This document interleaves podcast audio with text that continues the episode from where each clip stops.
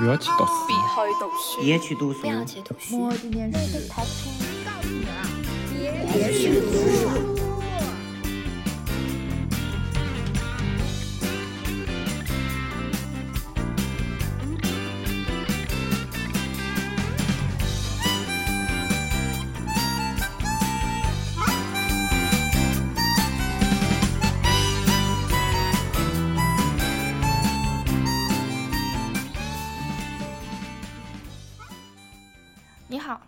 来到别去读书，我是你的 reader 小马。我是你们的 explorer 小孙。好，本期呢是一个想要聊关于成长和同辈压力的这么一期节目。其实关于这期节目，我们两个想法没有特别的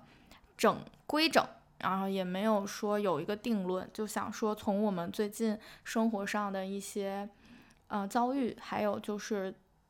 基于这样的一种环境的变化也好，心态的变化也好，然后产生的一些困惑和一些新的想法，展开一点讨论，属于我们两个又想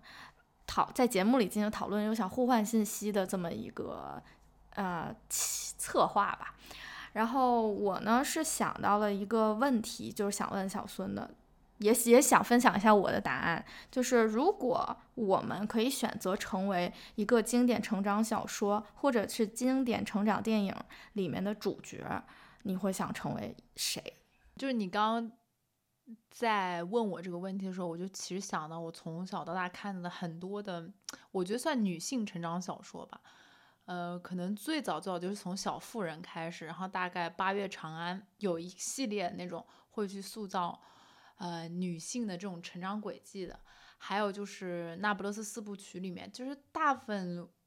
甚至包括简·奥斯汀《傲慢与偏见》，我可能从小到大去看的时候，我会很被那种女性创作者的成长轨迹所吸引。不管是《小妇人》里面那个 Jo，还是呃，比如《傲慢与偏见》里面她的那个女主角，她们其实都是有写作创作的想法和欲求的嘛。包括像《那不勒斯》。四四部曲里面的莱农，但是你刚刚问我的时候，其实我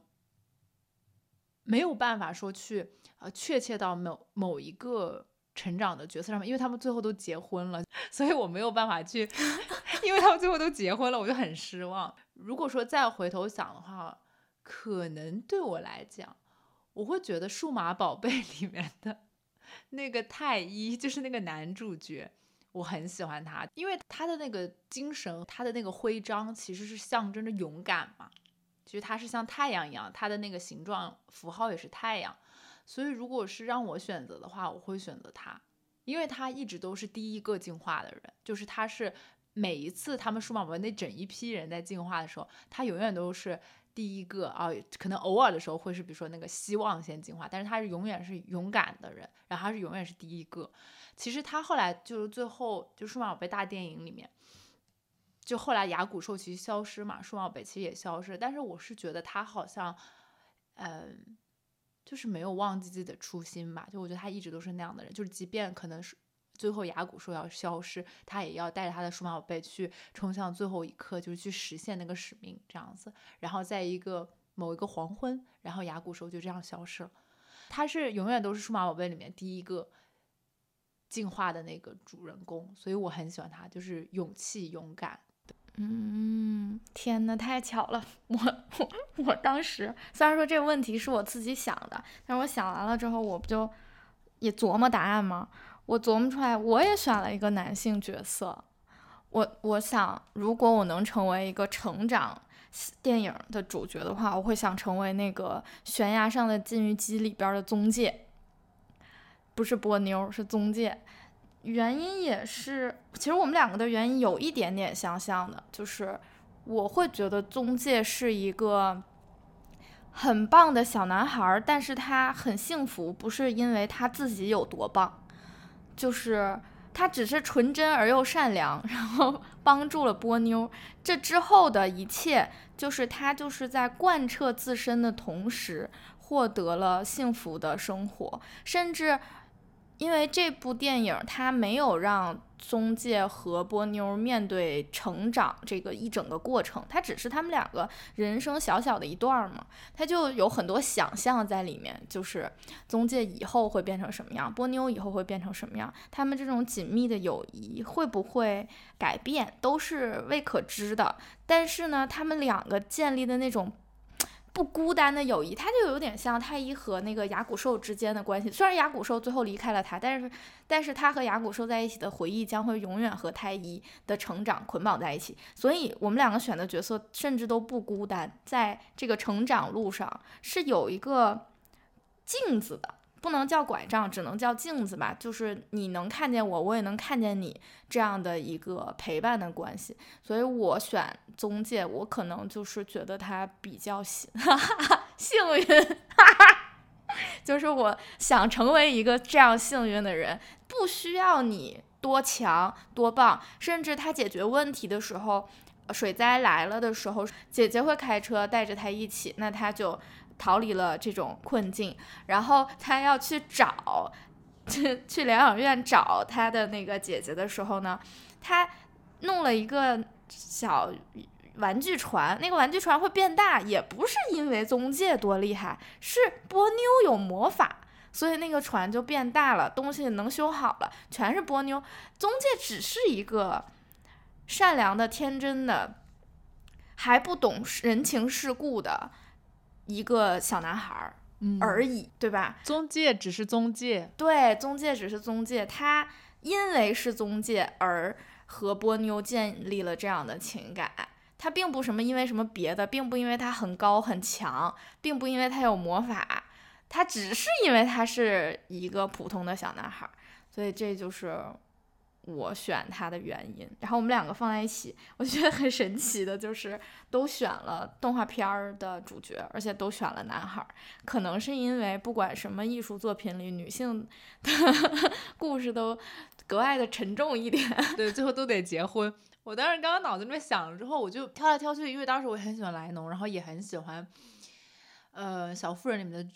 就就是我都很喜欢，但是他们最后都结婚了，然后包括《傲慢与偏见》里面也得结婚。虽然那个结婚对象达西先生是个非常非常好的男人，但是我就不能接受他们最后都结婚了。所以后来想想看，如果抽象去来看的话，那种成长轨迹里面，可能我最想具备的，或者是最想拥有的，就是每一次遇到危险，每一次遇到挑战的时候，去面对的那种勇气。他。不管是什么样的结果，就是虽然动画片里面好像我们都知道最后的结果一定是光明的，然后它一定是好的，你一定能打败这个 boss，但是现实生活里面我们其实是不知道的嘛。但是你仍然要去有拥有那个面对的勇气，嗯，所以我会还是会选择太一，嗯，那你会觉得你你看待成长这件事情，就会觉得说成长其实是一个充满挑战的。然后充满未知的风险，就像太一进入那个，其实他们是被选中的小孩进入另一个世界嘛，对吧？你是这么看待成长这个事儿的？嗯，我从小到大都是一个很重二的人，我觉得我到现在都是，就是这句话可能在节目里面讲有点狂妄，但是我我觉得我到现在都是这么想，就是。我知道大家可能最开始的时候，你在很年少的时候会觉得自己很特别，会觉得自己很特殊，然后慢慢慢长大了，然后可能你会接受自己所谓的平庸嘛。但我我其实不理解为那个是平庸，但是可能很多人愿意去，呃，这样去描述它，然后以达到某种宽慰或某种比较良好的心态。但我不是，我可能从小到大被我妈培养的就是那种永远觉得自己是。很特别的，很好的，也不是很，就是很特别的，就是我一定是有着使命和感召的。然后这个使命和感召未必是说是很大的事情，但是只要我可能内心里面始终有一个召唤，然后我就要去跟随它。所以可能在我的心里面，就是我会认为，哦，那我这成长路上遇到每一个东西，我会把它当成就是我去。面对它，然后可能像是它，哦，它不是说是历练，它可能是一种体验，是一种经历。然后在每个环节我经过的时候，可能我对人生或者是对自我的这种感受和感悟会多一点，会深一点。然后，嗯，以达到一个我可能慢慢慢慢的我自己能更像我自己，更成为我自己。然后，嗯，在面对外在世界的时候，我能更自如、更坦然，然后能去很好的过上我自己理想中的生活状态。对，所以我一直都是这样理解的。包括，就这个就是孙女士灌输给我的嘛，就是她就一直这么讲。我从小到大就是不管就是考多差成绩，不管是陷入在什么样的境地里面，我妈都会跟我讲说，你一定可以，你一定就是一定是那个人，就她一直会这样告诉我。所以，所以我从小到大都是这样子，就即便可能到了。这个需要 现实的年纪，我依然抱着很中二的想法在生活。对，嗯，哎，那我觉得你把它总结成中二挺有意思的。我听下来，我不觉得它是一种中二，我觉得是，首先你觉得自己特别这件事情，并不建立在比较上。你举的那个例子说，我们有的人会说你要明白自己是平庸的，其实那个界定是建立在一个比较上的，就是把自己。作为一粒大米，然后放在世界一群人这个大米缸里，你放进去之后，你发现说，其实大米和大米之间是没有那么特别大差别，这个是在比较中产生的。就说啊，其实不要说什么别的了，每一个人可能都是很平庸的。但你的想法是我我是特别的，我不是说对谁而言是特别的，我就是特别的。对这个事儿不存在在任何比较当中，其实是不一样。对，然后我觉得这也是为什么。我很珍惜身边朋友的原因，就是因为小马老是说他自己很普通，或者就是他有时候会用一些我不喜欢他就那样描述自己的时候，但因为可能比如说在我眼里，就是我自己认为自己是特别的同事，我也是能够。发现朋友的很特殊的那个天赋点，或者那种很很美好的那种作为他们人本身那种东西所在，所以我有时候就，比如说小马跟我讲说，哎，我就是很普通啊，或者是说，哎，我就很平庸，我我都会有点生气，你知道吗？就是我会有点生气，我就想说，你不是这样子的，你很特别，你很重要，所以可能就是我自己看待我自己的这个方式，就是如果你不放那个比较体系下，然后我自己觉得你看待其他人的方式。也尽量是去理解他，然后你去看到他那种为人本身那种东西，你就会发现，其实大部分人每个人他有他自己的特殊性所在。所以我觉得这可能也是为什么我相对来说跟朋友的关系会紧密一点原因，因为我确实很欣赏他们，就是那种东西，我觉得很可贵。对，其实沿着我这个脉络来讲的话，在我眼里可能每个人都是特别的，嗯。对，因为你的那个特别的理解并不建立在比较上嘛。实际上，我感觉我们两个这方面是相似的，就是说发现别人极其闪光的地方这件事情，我也挺能发现的，说实话。但是，我我要解释一下，有的时候我会说我是一个很普通的人，就是用世俗在评判每一个人的方式，呃，把自己放进去去讲。但与此同时，我也并不具备你的那个心态，就是我觉得我是很特别的，因为说实话没这么想过事情。所以你看，这就回到我最初提出说这个我们两个值得聊一聊的一个点上，就是我前两天突然发现一件事情，好像比较的这个心态是被塑造出来的，很早就被塑造出来了。所以你在你根本没有意识的时候，你就会把自己放在那种。不管是被别人比较，还是主动去和别人比较的位置上，由此再去定位自己，它不一定会完全吻合你对你自己的判断。比如说，我我常常会讲一句话去安慰自己，确实是有安慰的作用，就是承认自己的平庸，并且完整的去爱它这件事情。我不认为平庸是一件坏事儿，我也不认为它是一件好事儿，它可能就是。呃，与他人比较之后产生的一个结论，但不管与他人比较之后我是什么样的，我都完整的去爱他，这样我才是我自己，我是这样想嘛。但是，但是你还是会很难受，有一点就是你仍然要在一个比较中先去比一下，才能定位自己，不不能说站起来啪我就说我其实很特别呀，我跟谁不管他们别人怎么样，我都很特别呀，你就很少有这种意识。你刚才说你的这种想法其实是孙女士鼓励你，或者说从小这样给你讲嘛？其实那也是一个被塑造的过程。对。但是即便孙女士把你塑造成这样了，你仍然会在和其他人面对面的时候，被社会的那一套比较的东西拽进去嘛？对吧？对，是的。所以说呢，我就因为嗯，突然意识到，就是说。哦，原来其实这种比较的心态可能并不属于我，我可能就是会寻求一个共同的话语背景，共同默认的一个规则。当我在描述我自己的时候，我可能会说，那我长得其实就是挺普通的，普通的样貌，普通的身高这样。但是呢，我自己内心认为呢，我还是有点好看的。但是我在表达的时候，我不会说我有点好看，因为你要你要还是要遵循所有人默认的那个规则，就是那个背景是我其实，在。人潮中就是比较普通的外貌和身高嘛，对吧？但是这个东西其实和我自己判断自己是有偏差的，我不知道其他人是不是这样。就是你认知的你自己不是这样的，但是你服从一个话语背景，就会把话说成在一个比较之下诞生的这样的一个结论。你可能是为了能把事情表达的更清楚，或者是你可能仅仅是为了融入这个交流的场域里。但是我想到了这件事情之后，我反过来又在想，我为什么要承受这种比较之下带来的负面情绪？就比也不是我想比的，比较的这个东西也不是我自己愿意的。那为什么我要去承受这个比较带来的不开心？因为今天我们主要是想聊成长的话题嘛。其实走到今天。社交网络上也遍布了很多跟成长话题最密切相关的东西，就是同辈压力。不管你怎么跑，好像和你同辈的人永远比你快一步；不管你怎么跑，好像同辈的人永远在骑自行车、骑摩托车，甚至是开上了跑车，速度总比我们快。如果我们要去看他们比我们快这件事情的话，那你自然会对自己评价很低啊，你就会感受到那种压力嘛？是不是我不如人呢？我这样下去会不会属于我的东西都会被他们抢走啊？因为有竞争关系嘛，以后早晚要。可能竞争同一个岗位，竞争同一个生孩子的床位，竞争同一个养老院的床位，最后就变成这样嘛？天呐，我觉得你说前面没什么感觉，竞争养老院的床位真的让我产生一种危机感。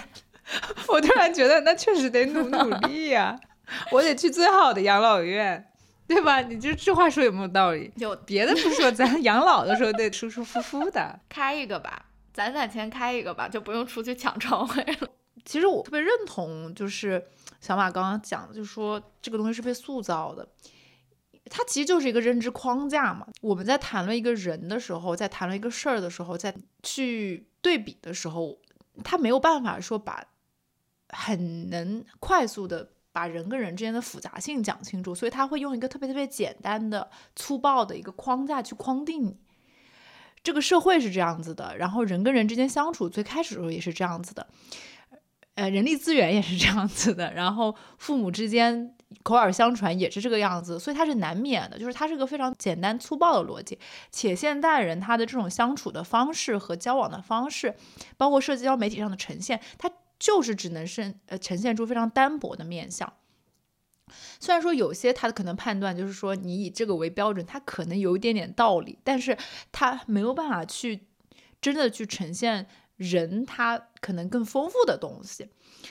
然后我们再进入到一个新环境，或者再去接触一个不那么熟悉的人的时候，你也难免会去用这样的认知框架去认去认识他，然后去把甚至把自己去跟他比较。我可以分享一下，因为我。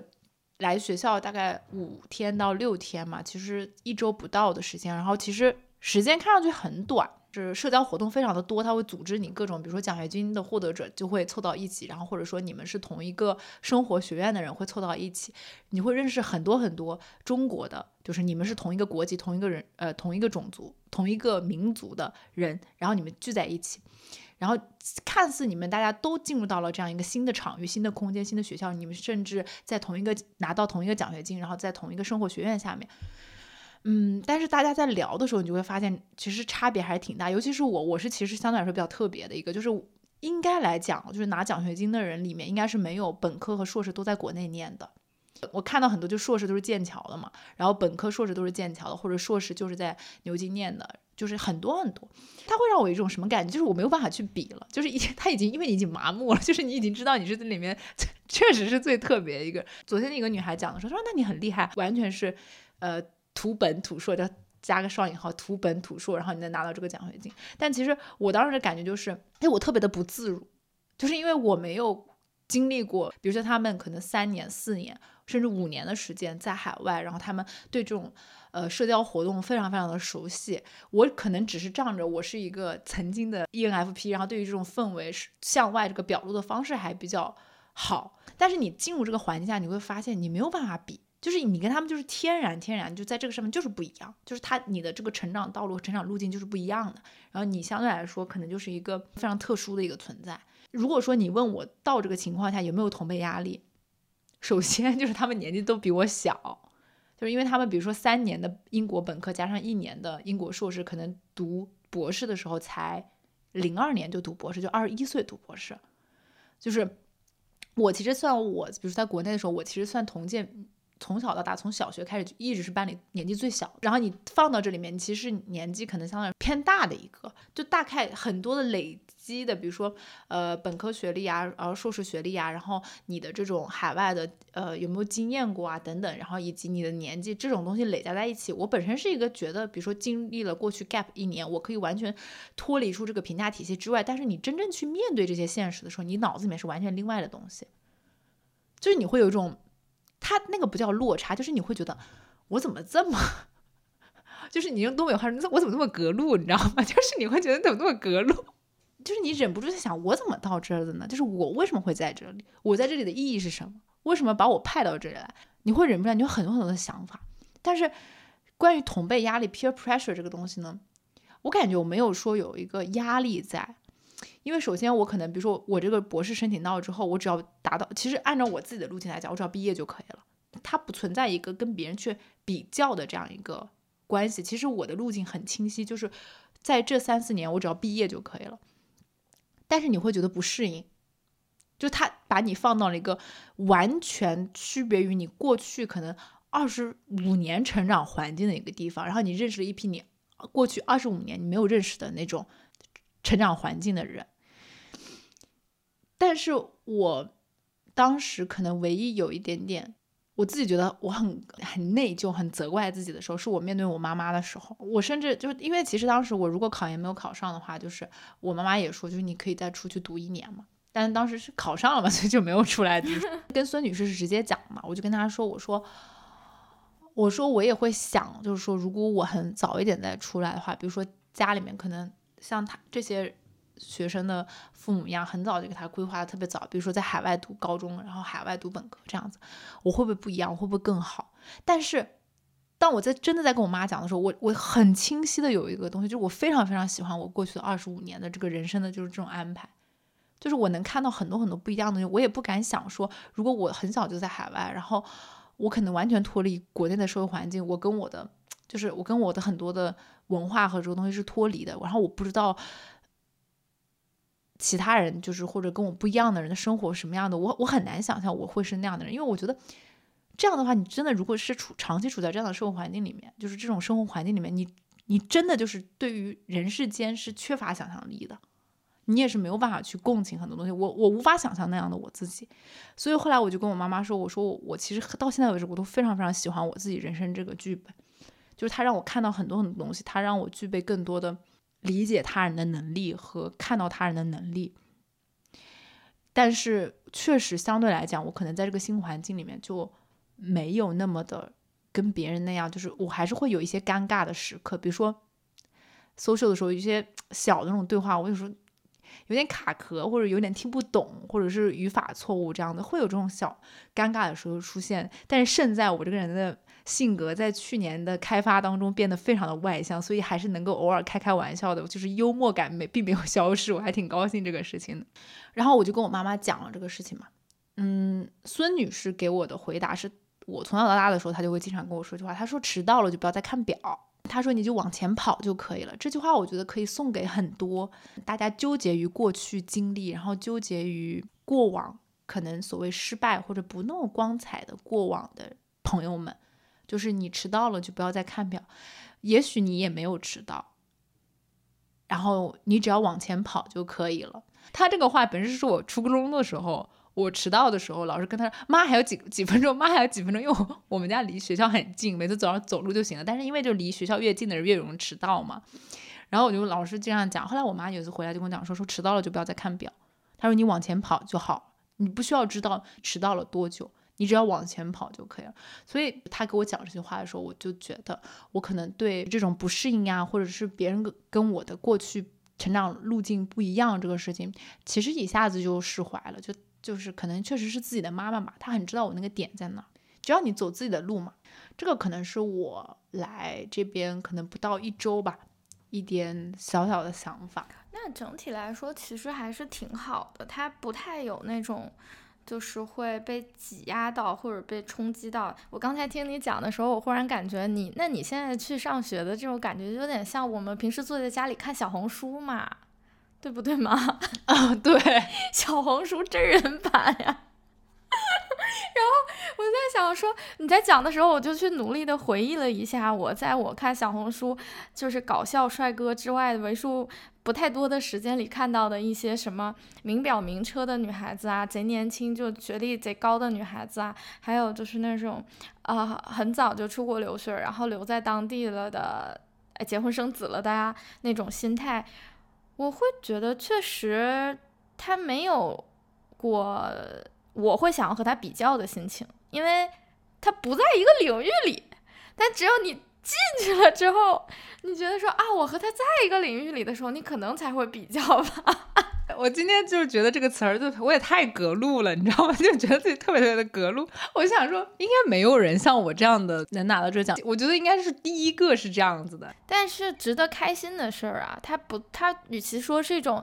压力不如说是一种，就是它让你看到自己暂时处于一个什么样的位置，然后还可以顺手回头望一望我是怎么走到这里来的嘛，所以你才会有那种想法嘛，哎，我是为什么在这儿的呢？是因为啥把我派到这儿来的呢？因为确实是路径有一点不太一样，你会有一种啊，我是带着任务来的的这种感觉嘛，那肯定会有嘛，它就变成什么？我觉得如果是跟你相。就不一样的人，但是拿着和你一样的条件站在你身边，他可能会有同辈压力的。他可能会 觉得说，哎，我其实一直以来走的都是他走的是普通水泥路，我走的可能是镶金的铺铺了红毯的路。为什么走着走着我们俩走到一起去了？他可能会有那种我们说的同辈压力吧，就好像说我享受到了更好的条件，为什么我没有？或许比条件没有我这么好的人。好一点，所以所以说，其实你你你现在在的这个氛围里，反倒其实是不容易产生那种比较下带来的压力的。这个比较比完了之后，你觉得挺有意思，挺新鲜，整挺好。主要是你没法比，他这个东西真没法比。就是人家可能十四岁的时候就已经准备上这个学校了，你呢可能是有点对呀，你也说不上来，反正就是很莫名其妙。然后有时候我就我站那我在想。这是哪儿啊？我为什么在这？我是来这干嘛的？我么要去呢？就是你会有那种很很多很小小的那种很奇怪想法冒出来，然后你想想啊，算了，不用去想它，我在这毕业就行了。就是然后把自己的该做的事情做好就行了。就像我妈讲的，就是你往前走就行，不需要再看表。这个也是很智慧的一种讲法。其实他强调的是你要先到达嘛，就是不管你想去的地方是哪里，你要去到达嘛，时间是无所谓。其实说白了就是。花期的问题，就是那个很老土的讲法。每个人有自己的花期，有的人可能他也不开花。不管怎么样，你活着就行了。先作为一株植物活下去，然后再讨论其他的东西。但由此我就会有一点想到，就是你看，诱发你产生这种心态的点，其实也是我只能用我逛小红书来理解的地方。就是你看，你处于这个环境中。了，或者仅仅是你看见了他们，你才会有这样的这种扑面而来的这种定位自己的可能性，或者是其他的，包括你回望你来时的路，你可能也会想说，哎，如果我当时有这些东西，如果我也有这样的家庭给我种种安排，那其实说白了，你最后也是可能有种种安排，也是和他们一样走到这儿，就是是一样的。那还能去哪儿呢？对呀，还能去哪儿？怎么还能上宇宙？是咋的吗？就是没有你说的那个过去二十五年的那个美好的回忆了嘛，所以它其实那个诱发点，我现在就暂且给它命名为诱发点，其实就是在于仅仅是得到机会看见了他们，所以才会激发出这一些种种，不管是你的自我判断也好啊，困惑也好啊，我觉得应该是有困惑的，不然又怎么要需要就孙女士给你打一针啊镇静剂呢？所以其实反过来讲，那个东西也是扣到了我最开始在咱们节目一开始提到的那个成长啊和同辈之间的比较，以及这个比较之后带来，也许是压力，也许不是，也许只是后悔，也许只是困惑的一个点，就是。我们只是得到了一个机会，看见了他们。在我们没看见他们之前，我们是不会把自己和他们的不同纳入同一个评价体系里的。当我们有机会去和他们处于同一个环境，甚至仅仅只是听说，甚至你都不一定跟他交流过，你坐在这儿只是听说呢，然后你就会说：“哎，那为什么他是这样的，而我是这样的呢？”有的时候我会觉得这种过程会让我感受到很痛苦，所以我前几年就是很逃避嘛，就是不管是什么新消息啊，还是什么新的人呐，还是别人身上发生了什么事情啊，也许是啊以前的同学结婚了、生小孩了、离婚了，也许是什么以前的学长姐毕业了、去哪个学校工作了、谈恋爱了什么这些消息我都不想知道。就是我不想听见，听见了之后，我就会忍不住的，他有一个针呐，就扎我一下，就看看人家，看看你，就有那种小时候会听到长辈讲的那种话，就看看人家，你再看看你，这个东西就让你永远在想象别人的生活，想象完了之后呢，再拿你真实经历的生活去觉得可能低人一等或者高人一等了，这个事儿其实挺不对的。包括其实我们现在不喜欢看到，就是特别好的朋友结那种特别烂糟的婚吗？啊，对，就不爱看结婚，不爱看这个东西。如果你看到别人结婚了，你可能心里稍微窃喜一下，说，哎，还行，我单身，我还没弄这烂糟的。但是其实是一样的，都是想象。你不，你没有那个东西呢，你只能通过一种想象去想一下它是个什么样的。也许你不会往身上带。就是如果我也是那样生活会怎么样？你不往身上带，它仅仅是一个跟你可能有边界上交织的人存在在世界的一角，他的消息来到了你的耳边，你都有可能被卷入那种，哎，他怎么样？哎，我怎么样？又回到刚才我说的，东北长辈常说一句话：看看人家，你再看看你，那种感觉。所以我我以前没有想过这种感觉。他给我带来的那个我觉得难受的地方是什么？我就身体力行的做出了行动，就是我开始不用朋友圈了，我也不看朋友圈，我也哎我也不发朋友圈。这样的话，一我不用给别人点赞了，我永远认识新朋友我会解释一句，其实我不用朋友圈，所以我不是屏蔽你，我不给你点赞，我在心里都点了，虽然我没看见。其他的就是你可以不用听到任何来自远方的消息，不用觉得别人比我想象中过得不好了一点而沾沾自喜，也不用看到有一些人可能比我想象的过得好了，我就觉得自己低人一等。就是那些比较从源头就消失了，因为我根本听不见他们的消息。但是就前两天咱们两个提到这个事儿嘛，讲到比较啊，讲到一个进入新的环境，又看见一些新的东西啊，然后又讲到。就是猛然袭来的某种同辈压力啊！我忽然间觉得，我以前判断我不用朋友圈是一个积极的行为，我现在觉得它并不一定是一个积极的行为。就是你要知道，我不想看见别人，同时我也不想被人看见。我不发朋友圈，没有人知道我发生了什么。以往是有人知道的嘛？我发生一些什么大事小事，我有什么开心的，我最近喜欢了什么，这种事情是一个鲜活的具体的一个社交形象，但是它现在不存在了，也就是说我也不会被别人发觉，它其实是一个挺不能说不好，但是它可能没有我之前判断的那么好，但是当然了，我现在要放一个态度，就是我个人不觉得我非要过那种好的健康的生活，就是我。虽然现在这么反思，说我这个决定可能不是完全积极的，但我仍然不会使用朋友圈，可能是习惯了，可能就是想要逃避，那我就允许自己逃避。但是允许自己逃避的同时，还是想要正视这件事情，就是它是我 要躲躲开某些判断和自我批判的一个方式，但是它不是，嗯，有疗愈性功能的，就是我是躲开了，但是它并不能治好。我会这么想事情，我还蛮意外，就是你刚刚讲的一大段的。首先，我意外的是，我一直以为你是一个不太会被同辈压力裹挟，然后，呃，也不会那么容易陷入到那种比较的状态里面的人。就一直可能我对你的，我们做播客以来的观察，我一直以为你是一个内核相当稳定，然后已经。已经就是非常懂得爱自己，然后也很懂得去，呃，维护自己的人。所以你当时跟我讲的时候，其实我没有想到是因为就是不想听到所谓远方的消息嘛，就这个其实我是有点意外的。然后其实我现在也不怎么发朋友圈，我好像不想让别人太知道我在干什么。我不知道为什么，就是我我刚刚也在想，就是你刚刚在讲嘛，就说其实你在不用朋友圈之后，一方面你。听不到远方的消息，一另外其实也没有让别人看见你嘛。但我感觉我在那个自从进入到研究生阶段后期之后，我我就是不愿意让别人知道我在干什么。他们就困惑嘛。去年 gap 一年的时候，我本身以为是 gap 的事情，就比如说我可能处在一个无法用言语去呃很简单的概括的一个人生阶段，或者说我没有办法去说我在干什么，然后所以我不发朋友圈。后来发现我 gap 结束之后，我还是不愿意发朋友圈，那我就每次都是。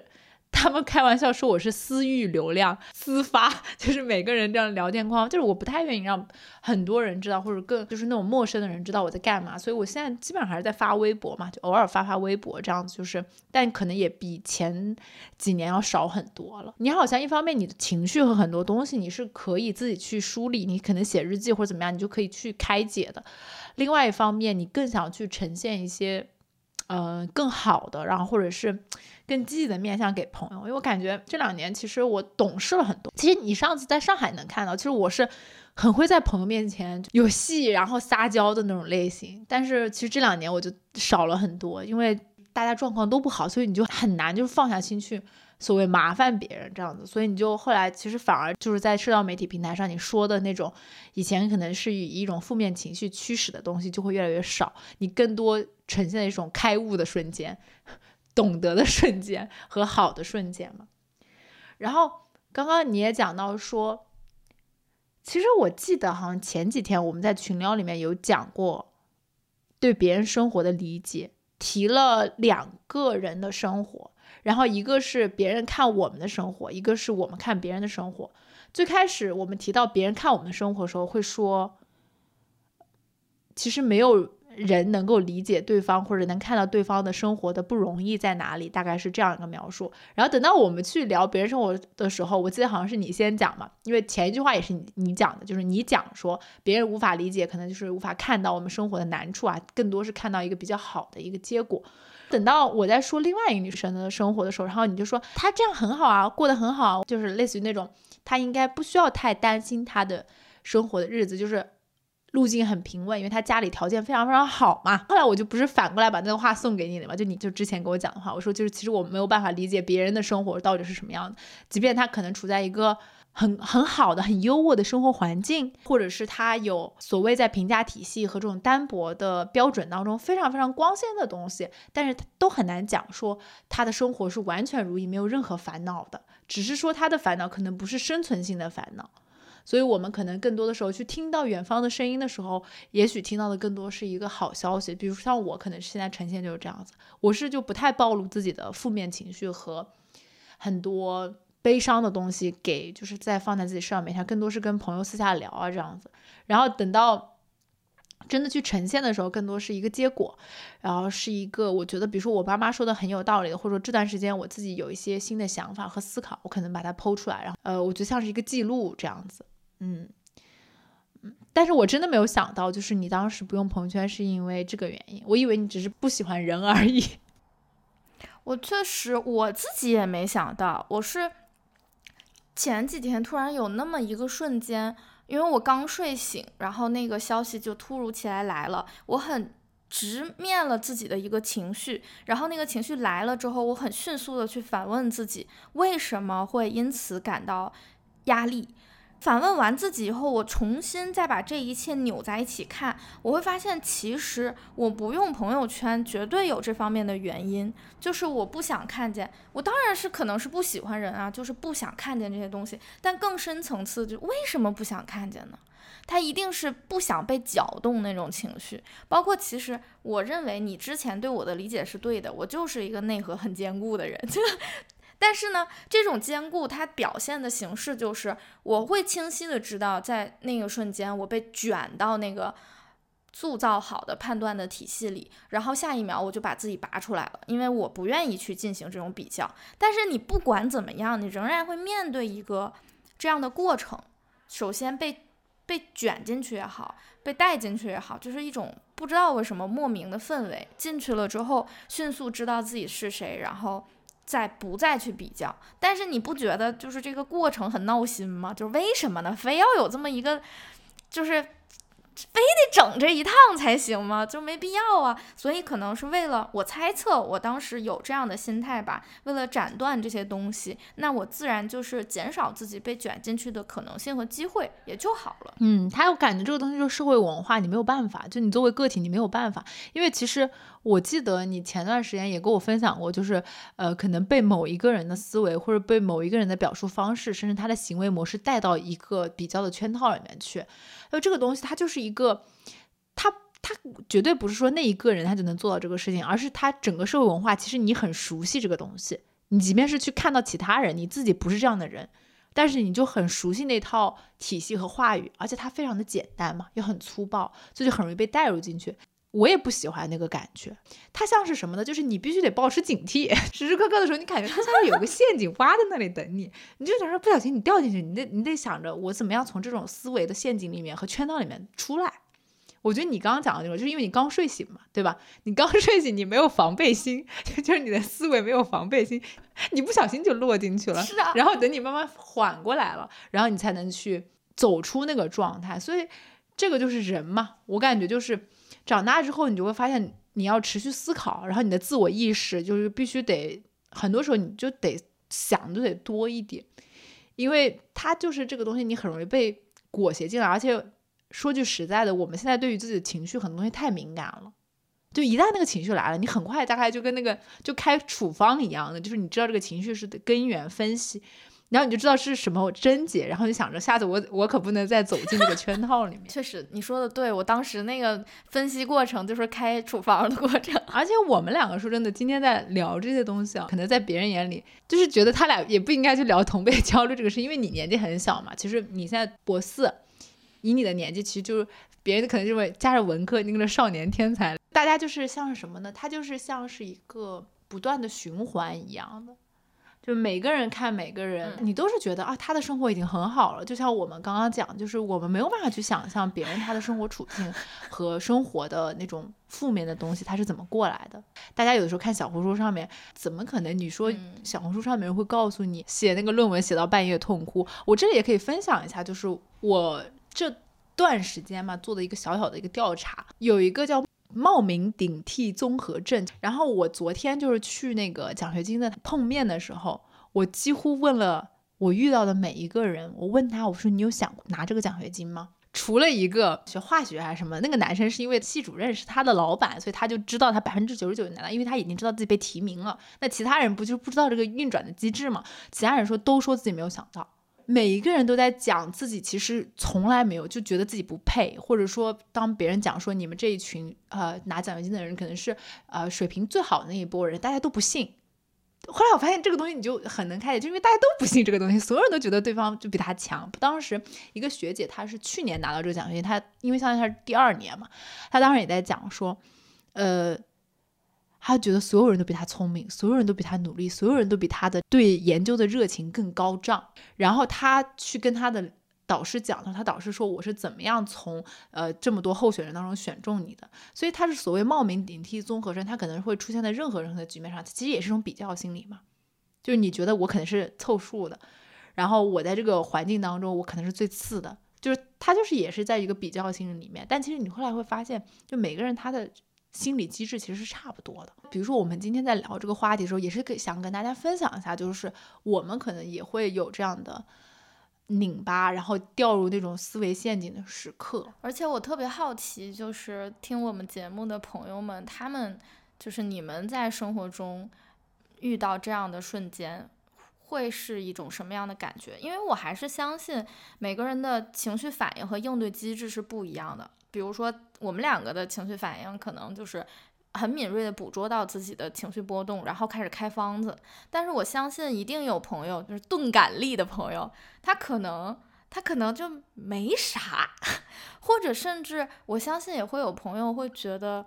同辈压力可能是个伪命题。或者有的朋友会觉得同辈压力可可能是个好事儿，也不一定。就像我一度觉得我不用朋友圈是好事儿，但是现在我觉得可能是好坏掺杂的，就是参半的。这个事儿也是因为最近总是能看到别人会分享我一些，就是我们共同的好友发的朋友圈。我是这样的，我看我不看朋友圈，但是你就经不住有人给你截图啊，他啪一截图，你就看见了，你还是会看见。当我直面这些东西的时候，我才开始意识到我的那些回避是什么。我不是说我不是说看不顺眼别人过得好。我希望我认识的人都过得好。如果这个世界上每一个人都过得好，那么其实就是一个很好的、很美丽的社群也说不定。但是不是这种感觉，就是你会被拉入一种情绪的漩涡里。特别是当你此刻的状态并不是你觉得你最好的状态的时候，特别是你还不知道前路如何去走的时候。这很简单呀，你下雨天的时候走在泥泞的路上，你光着脚踩一脚泥，你难受，你湿的，你觉得脏。你看到别人穿着雨靴，他就算是个破雨靴，你也会觉得羡慕，你们也会想说，万一愿要是我前两天买一双雨靴，我是不是不至于光脚踩泥了？这是一个很本能的东西，不是说我一定要把这个人的雨靴抢雨鞋抢下来，不是没有那个意思。可能你你我现在觉得，可能我要尊重有的时候产生的那种羡慕，而不是说去逃避它，不能去逃避它，去忽视它。我相信我前面一段时间一样会有这种感觉和感情，但是可能我出于某种对于理想自我的追寻，我就去忽视它。啊我自己都相信了我的骗局，我自己都相信我自己内心是没有羡慕的，别人过得怎么样都很好。但我现在我觉得我要正视这个东西，我就是会感到羡慕的。这不是我本质不如人家，只是状况造成的。就是今天我就是光脚踩泥地了，人家就是穿着雨鞋了，就不那么黏糊。那你就是会羡慕的。那改明天。明天是一片特别漂亮的大草坪，然后我还是光着脚在大草坪上哇哇跑，然后他的那个破雨鞋灌了雨水，粘在他的脚上甩不掉的时候，那又是另外一种状况了，对吗？我觉得羡慕别人的生活，还有看见跟别人不一样的地方，我觉得是不需要去逃避的。我觉得这个其实也是我这段时间在。嗯，在践行的一个事情嘛，我还是很努力的在打开自己，就是去问、去跟别人社交什么的。我现在的感觉是什么？就是可能跟小时候相比哦，嗯，你最开始的时候，你小时候你就碰到厉害的人，你会想着逃跑嘛，对吧？就是就是我就是会想着躲开点，咱怕露怯或者怎么样，就会有这样的想法。但我现在其实还好，我现在会更多的处在一个去观察他们的。的视角，因为我确实之前我没有接触过就是这样成长轨迹的人，就没有接触过太多。看到他们的时候，我就会在想，哦，那他们是什么样？他们这种教育背景出身的人，会跟我们有什么样的不一样的地方？就是他不会再是一种，呃，他行我不行，或者我行他不行这种感觉。你就会觉得，哦，我想去多尝试去理解别人，然后也去看见别人他的行事逻辑以及他是什么样的。可能更多的对我来讲，对现在对人的这种观察，好奇的心理会走在比较的心理前面。我会觉得，哦，那他是什么样的？就是我会很好奇每个个体。就是这也是我可能这一段时间嘛，我自己为什么会觉得自己从 ENFP 到 INFJ 这个转变是也是比较有依据的原因，就在于我现在对于每一个个体，我的想法就是更尝试去理解对方的思维逻辑。而不是说，就是一定要说我跟他一样或者不一样，我会去尝试去理解，然后如果可能的话，去更去理解，比如说别人他的嗯苦痛的地方或者不舒服的地方在哪里，然后去看到别人闪光点的地方。呃，我觉得我在 ENFP 那个阶段的时候是更自恋的，我可能是所有东西都是向内去比较，就比较的话，你就总想说，那我是谁？现在不是，就是那跟看到别人是像说，那我是谁？他这样，那我行不行？我比他强 还是比他不强？就会是这样的心理。但可能现在 MBTI 测出来是 INFJ 之后，我觉得我的那个心理更多的是，那他是谁？就是他是个什么样的人？所以我会，呃，这段时间就是接触到一些新的朋友的时候，就是新的人，可能是陌生人的时候，我更多会是去观察，然后去好会去好奇。然后也会去问一下他们，比如说你们有没有就是这种，呃，所谓的冒名顶替综合症啊？你们有没有这种焦虑啊？你适应吗？或者怎么样？就会去观察这种东西，呃，所以我会觉得相对来说，我的心态上确实比以前更成熟了很多。我无法想象，比如说我十九岁的时候来这边，我得多吓人，我得多害怕。昨天有一个女生也给我讲说，她说她刚来这边第一个学期想的是退学，就是那个冒名顶替综合症非常非常严重，她就想退学，就说念不下去了。但我现在还好，我来这可能不到一周，但暂时还没有想着要退学的事情。总结你刚才讲那个，我发现其实我觉得是一种建议，就是我们在对待比较圈内的，就是社交范畴圈内的人的时候，可以使用这种，哎，那你为什么这样？去倾听和理解。彼此，其实我们一直以来都是这么做的。当倾听和理解这个行为产生了之后，它就会很自然地构建出一种连结。这种连结就是人和人之间的交互的伙伴的关系，就像我们前面提到太一和牙骨兽，还有宗介和波妞一样的这种关系，它就不存在说会有竞争的感觉和比较的感觉了，因为连结已经建立。然后只是彼此探索的这样一种感觉，但你望向远方的时候，那些建立不了连接的人，你也不要去想着去比一下或者怎么样，因为我们毕竟是看不到他的生活的，你不知道他是怎么走到这儿的，你也不知道他这背后要承担的东西是什么。对，但其实有的时候人是常常会忘记这些东西，就遵循本能行事，然后人的本能就会有一种。我不知道，我的本能可能是吧，有一种对抗性，就是你会会产生那种对抗的心理。他倒不是说一定要拼一个你你输我赢什么的局面，就是你不由自主的会，你会把自己和他人分得很开，你很难像你在感性的时候把别人看成自己的一部分一样去面对其他人。我我不知道这个东西是就是我自己这样的，还是身边的朋友们有一些也是会这样的。就你把其他人区分的很清楚，就是你把你和他者区分的很清楚，这件事情究竟是天然的一种像我刚才总结成对抗的这种本能，还是说只只是我这样，就只是我在下意识会把自己和不是不认识不清楚的他者分得很清晰。有的时候会，最近常常会发现自己一些，嗯，怎么说呢，拧巴的地方、负面的地方、做的不好的地方。然后我在尝试去理解为什么这些事情会产生，以及去包容它。我觉得这是成长的一个很重要的面向吧。就是不管我是什么样的，我首先尊重我已经产生了这样的行为、这样的思想、这样的。嗯，样貌，然后去理解他为什么会这样，然后再去包容他吧。因为你这些话说给其他人听，可能人家会觉得你这没什么，人家甚至不觉得你这阴暗面，或者人家只是觉得你对自己评价不高，你可能要改正一下对自己的评价体系或者怎么样。他你只有说说给自己听的时候，你在包容自己的时候，他就很圆满、很完善了。就这，我感觉是我成长过来到今天和自己相处的过程中能。让自己最舒服的一个点吧，就不再是在发现一个事情之后拼命指责自己。我感觉我们可能都有过那种阶段啊，就像你刚才提的说，哎，看见别人这样，哎，那我能不能行？如果你的判断里可能是我不能行，或者我怎么样的话，你就会判断自己是无能或者不行或者比不上别人这种。但现在反倒不太会这样去判断了，因为每一个人都有自己你说的嘛，闪光的地方。你刚刚讲说对抗性这个事情，我说句实话，我觉得你对抗性其实有的时候没有我强。我记得我们两个其实有的时候共同遇到一些事情，比如说很生气，我就会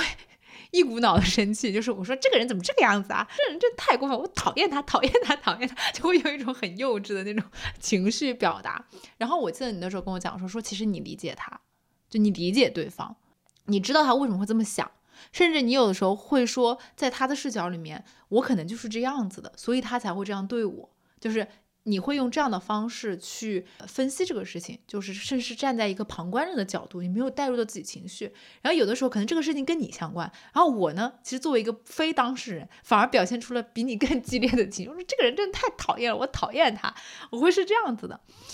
但其实我感觉我现在的这种东西也是一种习得过来的，我不觉得你是你。想那个样子说很多阴暗面或者怎么样的，就是我感觉我这是我们两个性格不一样的地方。就是我可能讲的是一个我想要去达到的、想要去达成的，但可能我阴暗面更多。然后你呢，总是把自己说的很阴暗面，但其实你很光明。我觉得有的时候我会感觉到我们两个人性格上的差距。我我会觉得我可能有的时候是一种就是去要求自己这么做，但其实我觉得你以你自然的状态，呃，和就小马就只是小马那个状态的时候，其实都就很好了。我呢，我是一个有时候特别特别的冲动，然后具有很多的负面情绪，我就必须要发泄出来。然后等冷静下来，我说，嗯，对我也好像也能理解一点。但是很多时候在气上头的时候是不可以的。所以我觉得你不是你说的那个样子，嗯，而且我觉得我在这个习得的过程，就是尝试去理解他人的过程。我觉得你还有那个 INFJ 姐姐，其实都有在给我提供这相关的一些灵感。我记得上次我们在上海的时候，就是说要不要跟。呃，某一个呃对象说一些很过分的话，然后我记得当时说我说我觉得我能说得出来，然后你跟我们另外一个朋友小丛，你就说你们俩说不出来，我当时我就很讶异，我说我这个人真的糟糕至此吗？我说我这个人真的好邪恶。我说我那天我真的深刻的反思自己，我说我这个人可能真的是最恨全人类的人，可能是我自己吧。所以我觉得你不是你说的那个样子。但也不一定啊，你只是你只是相信你能说出来，但是你最后因为没去做，所以咱也不知道你真的站在那个人面前，你张不张得开嘴儿？你张得开吗？可能张不开。我我最近的感受是我应该张不开，说出那么难听的话。对呀，也有可能从另一个角度上去想，我们如果多少被糟糕的对待过的话，很难去同样糟糕的对待别人，因为你知道那是一种什么感觉。所以，我我们说再恨再讨厌这个人，也是我们主观的去恨讨厌这个人，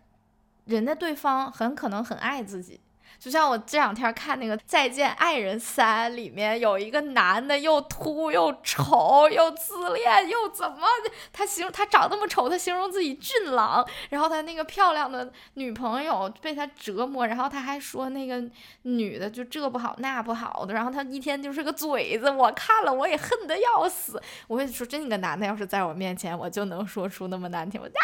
我就想到我就很生气。但是我我觉得这个也同样能扣到成长上，就是以前的我可能会从很多的角度上去理解这个男的为什么这样，而不会把他真的想成一个坏人，就是不会把他判死刑。现在的我会先去以我的那个人生经验，包括我判断一个人的很低的标准去看他是不是人，然后我判断完他不是人之后，那么 他就要遭受这种非人的对待和辱骂。我就我觉得这个是。人长大了有一个很好的一点，在成长的过程中，不能说长大吧，就成长的过程中，逐渐找到自己的核心，有很好的一点就是我们开始相信自己的判断了。其实我刚才想跟你还有大家分享的那些，所有我的回头看自己，我的重新审视自己，什么，它都有一个很坚定的内核在，就是我本身是很认可我自己的。同样，我也很接受自己会在猛然的冲冲击中感受到那种同辈的压力，但是这并不能够改变我还是很喜欢我自己，很认同我自己这件事情，因为它有一个很基本的判断在那儿。那之外，就是我觉得我们在整个过程中，从判断自己、批评自己，到赞美自己，最后再到走向理解自己和接纳自己。以前先是你会批评自己。然后后来你发现说不能总这么批评自己了，就开始学习那些满满的正能量，看一些鸡汤，然后开始赞美自己。赞美完了之后，但是你心里还是虚的，因为你你并不很信你赞美自己那点东西。你开始逐渐去想要说理解自己为什么这么做，为什么那么做，为什么这样看待事情，为什么那样看待事情。带到最后，你就会包容自己了，你会包容自己会这样做，也会那样做。会说一些很坏的话，那是因为那个人真的不行。然后你不会有太多苛责在里面，甚至我正是因为成长到今天，去掉了那些苛责之后，我才更加能够去理解我为什么会有这样的情绪，我为什么会因为一些行呃一些诉求去做一些行为，但是我可能那个当下没有承认自己内心还有一些其他的。就是小九九，我看起来说的是非常伟光正，非常的正能量，非常的早上起来拥抱太阳。但是其实我是以拥抱太阳的这个。表象去去掩盖了一些私心，掩盖的好到把我自己都骗过去了。所以有的时候我看到小孙会很坦诚的在讲自己人生的某一个阶段发生的一些，甚至有一点就是其他人会觉得羞耻的事情，但是他很坦诚的就这样讲的时候，我都会觉得哎真好，因为我可能就是很难做到这一点，总想用一些伪光正的东西去稍微包装一下，然后你就会。比方说，你看他们小红书上面经常会说羞耻的中国人嘛，就什么事情都羞耻，什么穿个袜子，然后那个起个球也羞耻啦，然后什么那个腋毛没脱了也羞耻啦，什么短裙长了短了都羞耻嘛。然后这个是一种普遍的状态，但是小孙就是好像似乎就是没有那么多的羞耻，也不太为了一些细枝末节的事情包装。我常常会为了一些细很细枝末节的很小的东西去包装，然后包装完了之后，你看不出来吧？我自己都看不出来耶。包装完了之后，把它弄得像一个嗯很客观的东西放出去，但其实那里面是，如果让我不包装的讲，我可能说出来的话就是另外的样子，描述这个事情就是另外的样子了。我觉得你身上，我一直觉得，我之前也描述你，我说你性格里面有很凛冽的一部分。啊，那个东西其实我还挺欣赏的，就是它其实虽然凛冽吧，但是我觉得其实很有力量感，就在我看来。然后至于你刚刚讲说什么羞耻不羞耻这个事情，我刚才想我有什么羞耻的事情讲出来了吗？我觉得这就可能就是这个价值判断标准，就我可能觉得那个不是羞耻的事情。就比方说，很多人会坦诚的表达喜爱是羞耻的，但是你就不会。觉得这种东西是啊，那个是羞耻啊。对啊，有的人会觉得说我喜欢了我就输了，或者是我先说了我就说，有一种很羞耻的、很想遮掩的感觉。然后要表白的话也拐着弯儿说，就那种欣赏的话也会稍微拐一下弯儿，不会直接的就猛然扔一个就是我喜欢你，棒扔在地上，不会啊。哦，对，我知道你应该讲的是我这段时间可能有在很积极的去。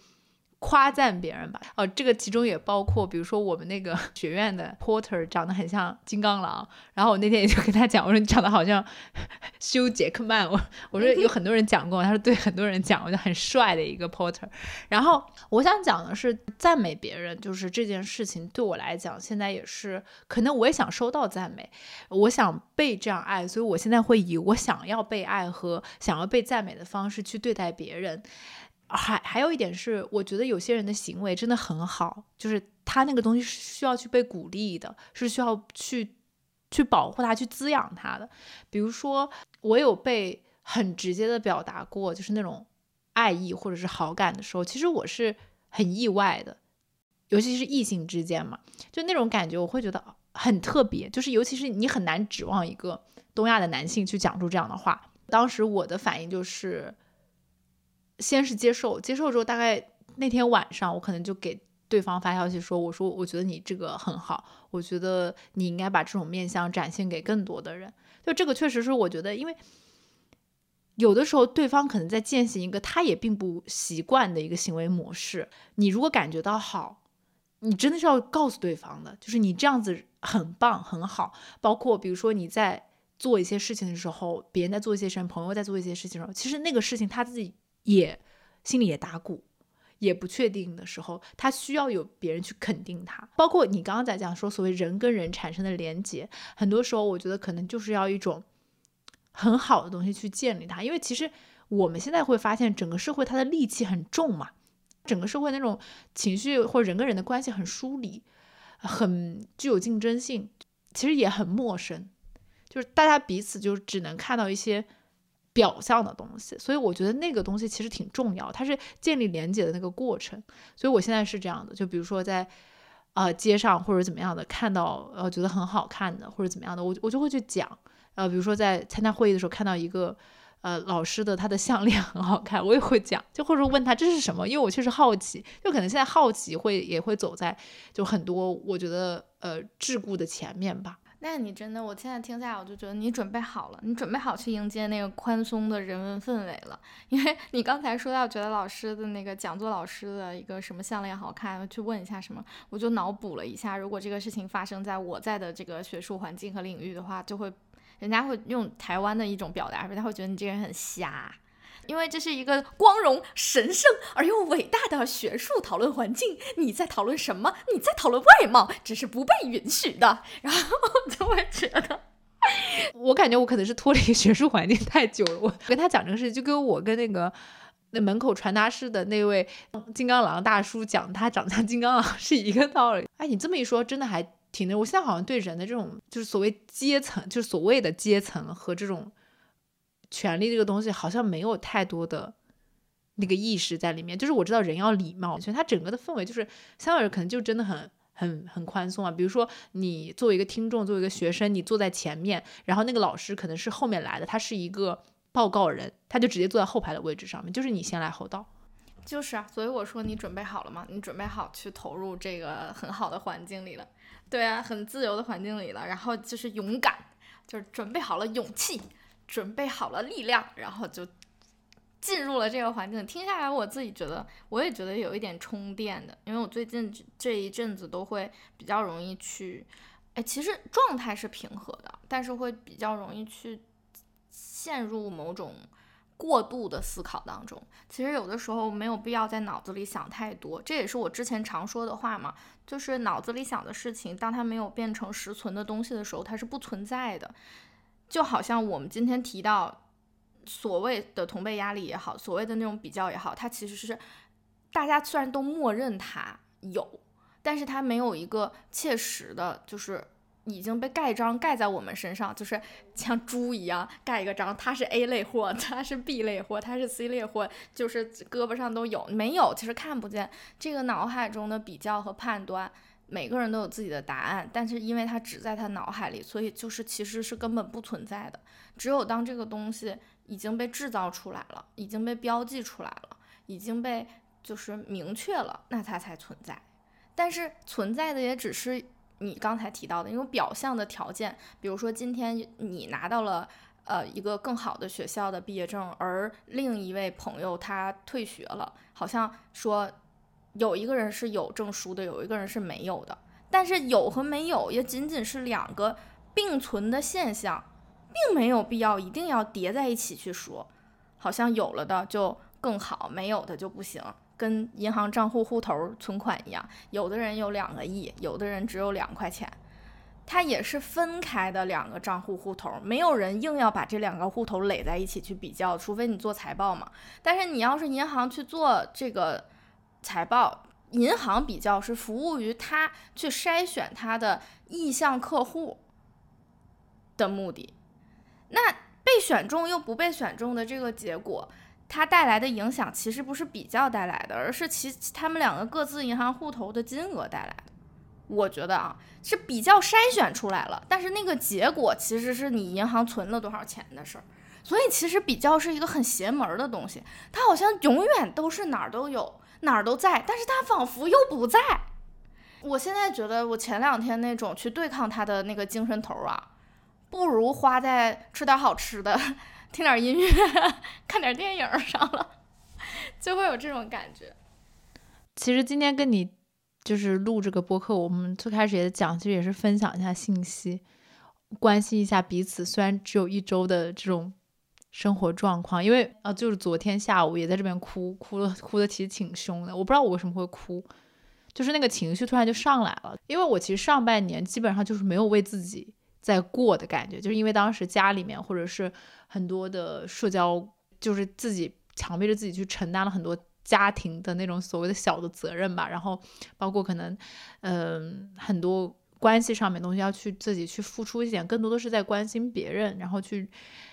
然后加上可能长辈他们对我的更多的都已经不是关心和关爱，更多的是一种嘱托，然后甚至是一种需要你去作为一个表率或者去关心弟弟妹妹啊这样子的。所以我觉得我其实上半年感觉没有怎么为自己过，当然跟朋友在一起的时候好稍微好一点，但其实其实上半年跑的挺累的。然后突然一下到这个状况之后，整个人就完全又回到自己身上了嘛，感觉就像小马形容我的，其实还是在一个混沌的适应期里面。然后那种混沌可能还掺杂着很多，也有可能也有同辈压力，然后也有可能有焦虑、不确定、迷茫等它混杂在一起，然后表现出来就是哭了一场，哭了一场就舒服很多。然后跟你聊这些，我也觉得有被充电的感觉，太好了，我也有，而且我前两天也哭了，也是很莫名其妙的。当时我一个朋友问我你怎么了？我说，我只是觉得很低落，但是我不知道为什么，没有原因，甚至一开始是还有点哭不出来的感觉。然后后面我我有一段时间，我是那个瞬间，我觉得我状态并不太对，因为不知道大家有没有关注那个哔哩哔哩有一个弹钢琴的男孩子，他叫准准，那他是那种嚎哭区的，就是天天哭的这么一个搞笑的男孩。我想说，我改善一下我的心情，我就去了准准的首页，然后也是碰巧点开了一首他弹那个《亲爱的旅人》啊。就用那个钢琴弹流行乐，然后在那之前他先抵触，先啊我不要弹了，还是准准一直以来的样子。然后我就心如止水的看他，但就是你会有一点低落的情绪嘛。然后结果后面他跟他妈妈约好说，不管弹的多好，这都是最后一遍，他就开始弹那个亲爱的旅人。我的眼睛是像那种就是消防器械一样喷出去的水，就是他其实没什么东西，一个男孩子很小。七八岁弹一首歌，坐在钢琴前面，我也不是说共情准准的崩溃，因为准准是一个老演员了，他连一滴眼泪都没流，他只是叫唤而已。但就是那首音乐，我觉得首先准准这个孩子很天才啊，就是他弹的真的情绪传达能力特别好，那种哀愁的、珍惜的、倾诉的语调都在他的手下，就这样子非常美妙的弹出来，然后我的眼泪喷涌而出，那个时候觉得好像是。有一个什么精灵或者是什么别的东西，音乐，它透过这些声音来拍了拍我，拍了拍，然后你会觉得说，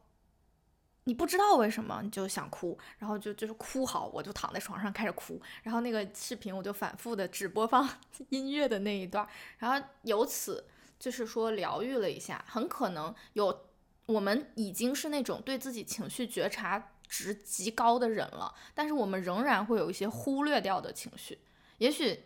你刚才总结的那一些什么家里要承担的一些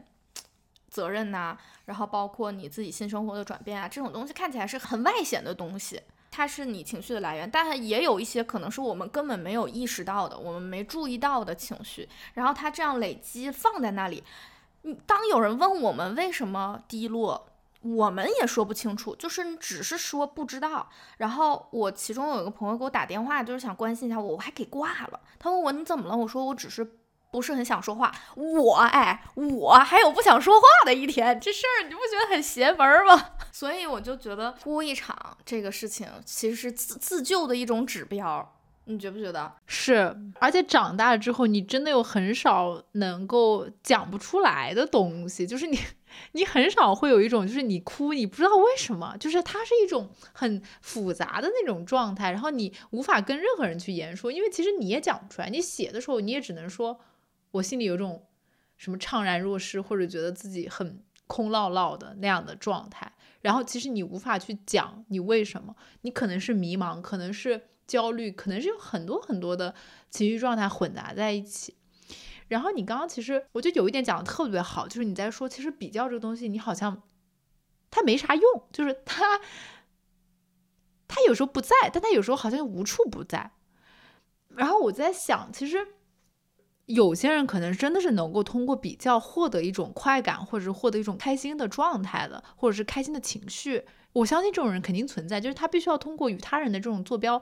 和所谓体系吧，然后他才能去获得那样一种自我认同感。我相信这种人是始终存在，而且往往这样的人，比如说其他各方面条件很好吧，他能或许能走到一个比较还不错的位置。但然后如果说反过来让我去想的话，就是大家到底要追求什么？我来给这个答案的话，我会觉得其实我们应该追求一种状态。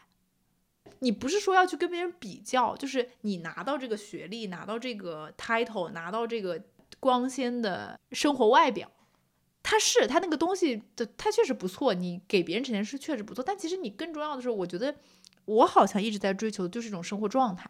就这种生活状态让我觉得舒服，然后让我觉得开心，或者让我觉得他可能就是很平的，但是他让我觉得很有安全感，会很有归属感等等等等。我觉得，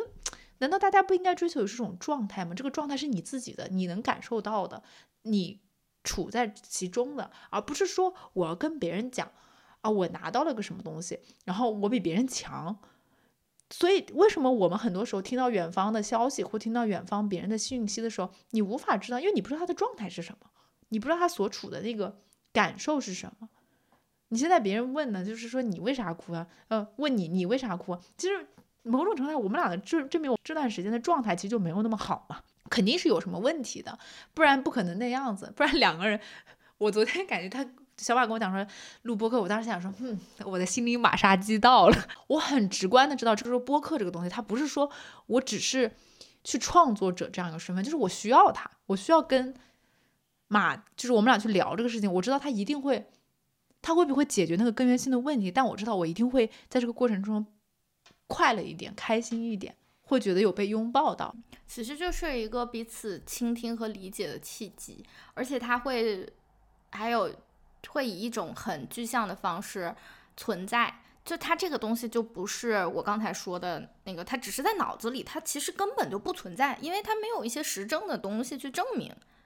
这个东西在世界上有，只是它在每个人脑子里，它形态各异，对吧？但是我们当我们开始尝试用这种方式去沟通，并且。认真的去听对方的感受、困惑、想法，然后也把自己的目前的感受和困惑、想法讲出来之后，这个交流和沟通会被保存下来，然后也会送到其他的我们的听众朋友那里，然后还可以跟他们聊一聊他们在这方面的想法和困惑。我觉得是一个记录的存续的一个很好的方式，而且我并且很期待，因为成长这个话题其实是一个。亘古不变的流量母题，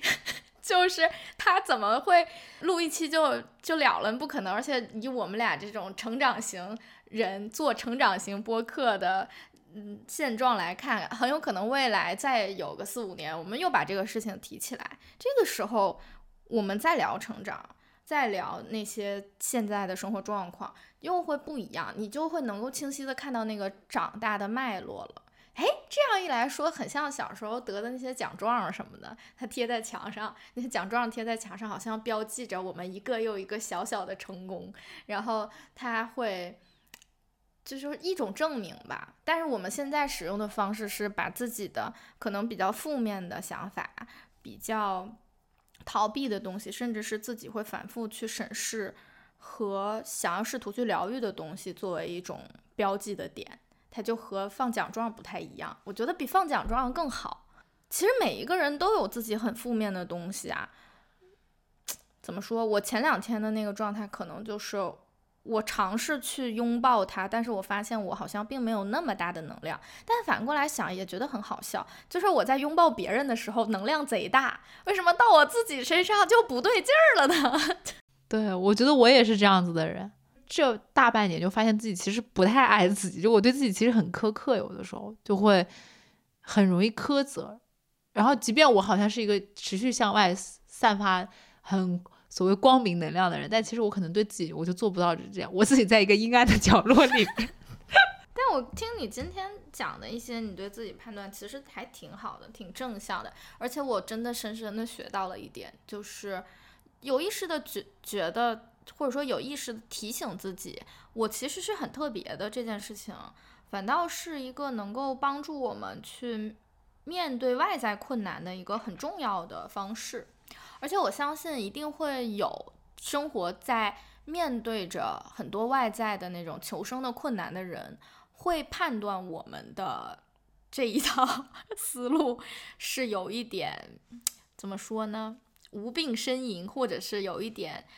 吃得饱了之后的苦恼的感觉。我其实能接受这样的观感，包括或者是其他的，因不管是从下往上看，还是平着看，还是从上往下看的这种观感，我很接受。但是我觉得，就像嗯，我们能够尊重任何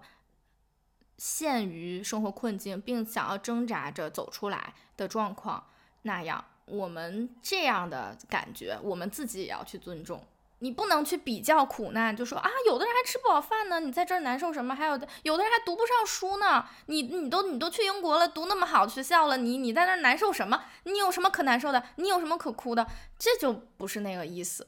是，其实你发没发现，那种向外的戾气，都是他们同时向内的戾气之一。不能够接纳包容别人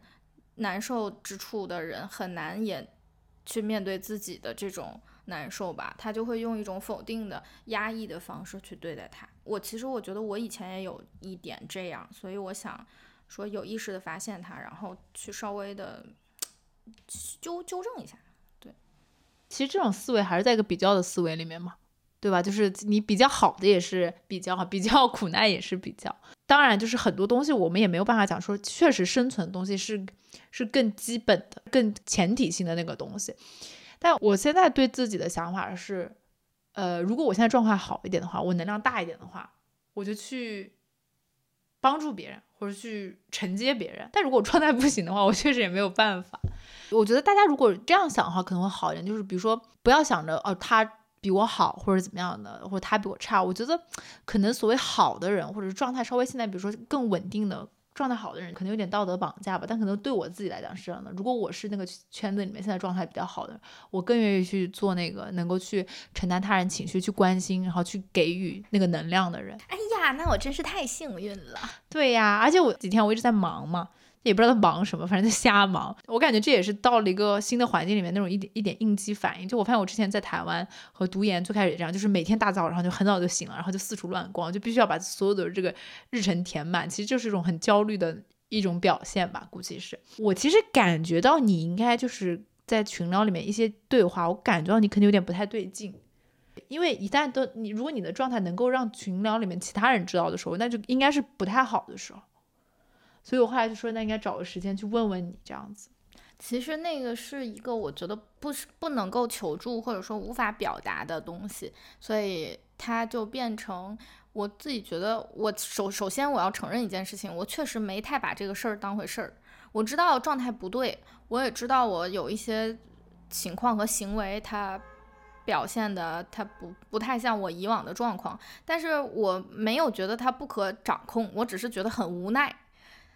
很无奈，就是又这样了，怎么又这样了？有完没完呢？这种无奈。然后同时，你要是要想让我去描述它，我描述不了，我只能说我的状态不太对劲儿，不是很对劲儿，特别不对劲儿。然后我会努力让它对劲儿，但是目前它不怎么对劲儿。所以，我我相信应该有很多朋友会遇到这种情况。我甚至在自测，我是不是躁郁症了？为什么我前段时间那么开心，我这两天突然之间低落？然后，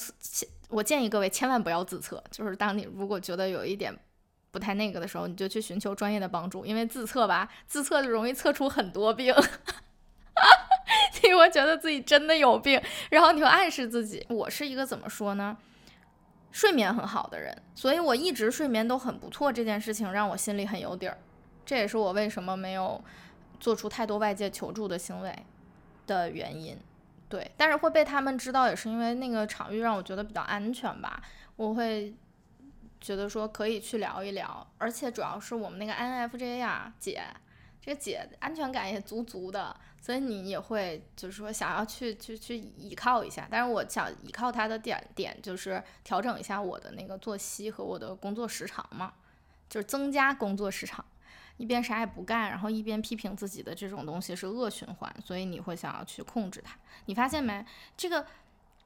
人的变化是一点一点累积的，但一旦有契机让你去看到这个变化的时候，你就会发现说那个成长的东西就变得很具体，就你很明确的、很具体的看到自己，那个东西真的能叫成长吗？自己的变化，但我又不觉得它能叫变化。我觉得是我的表现形态有了进化，而不是我变了。我觉得从核心上来讲，就是其实我们俩都没咋变，但是可能你在呃面对自我的这种方式改变了。它就像是你跟自我在进行交往，然后你俩的这种谈恋爱的方式变了，然后你俩磨合了，你懂得如何去面对它。懂得如何去处理他，有的时候情绪不太好的时候，嗯，我你刚刚讲这个事情突然启发我，就是其实负面情绪也没事儿，我们可能就确实难受吧，但其实也没事儿，就是这个东西呢，它很合理。我们俩不可能每天，因为我们首先我们俩快的时候真的很快乐，很 很开心。那天我们在上海两个人，小马讲那个什么十万个冷笑话里面，好的大王，是的大王。不要叫我大王，要叫我女王大人。好的，大王，是的，大王，知道了，大王。就是一直在重复这个事情。两个人在那个大马路上，还有我们的朋友小聪，我在那边笑的不行。他的那种非常生理性的快乐，那你居然有这种生理性的快乐，他肯定也会有这种生理性的悲伤和一些情绪的东西掺杂在一起，所以也没有关系。我自己也判断是，我昨天也在想，是要不去跟学校里面的心理医生聊一聊。后来想看，我说还没到 时候呢，就是可以，如果真的需要的话，可以再去聊一聊，顺便锻炼一下我的英语口语。我刚才想的也是，看咱俩，我想的就是去聊聊呗，又不要钱，还能锻炼一下口语。因为我觉得要描述自己的心理状态，脑子里胡思乱想，还有一些哲学思考，这个东西应该是挺挺需要你的那个表达能力在线的。对对对，要不然对方听不懂啊。你真的，你要不你去试试吧，就试试看看什么情况。我去试试，然后与我分享。这点也是哇，还是题外话，就是我就觉得那个安全感真的还挺足的，就是你现在在外边的这方面的安全感，因为我们经常听，就是会有师姐啊、师兄会跟你讲说，如果你真的心里你觉得你自己有了。不太好的情况，尽量你就出去找医生吧，不要在学校去找那个心理免费的心理商谈，因为你刚跟这个人商谈完，回过头他就会把你的这些信息全部报到学校大领导那里，学校大领导就会紧急的给你的那个导师打电话，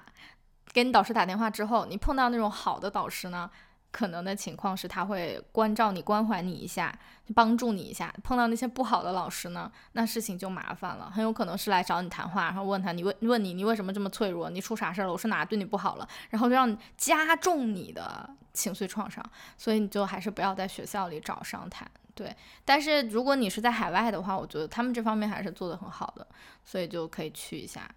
这点真的。就能享受的东西尽量享受吧，能探索的世界尽量去探索。如果你不不恐惧你的这些东西被提交到你主管学院的大领导那儿，然后再给你导师打电话，你也可以去使用那个 免费的心理商谈。只不过就是。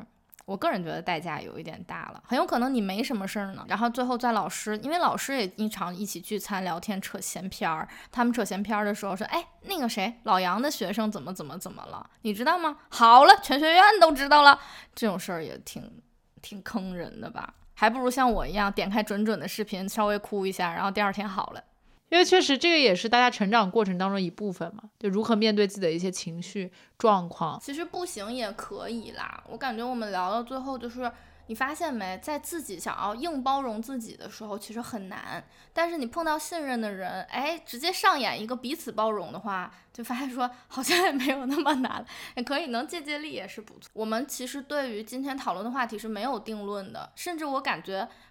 可能还稍微有一点像是大家的嘴替在发一些牢骚，一些青年人困惑的牢骚。说白了就是，我不知道你呀，我个人是会觉得我很埋怨有一些东西，这些比较或者你知道，我看到自己逃避，我当我意识到自己逃避的时候，我是有点小失望的。但是我今天能把这个东西，我还没想特别清楚，我就把它讲出来了。我对于我自己的进步又有一些。嗯，开心，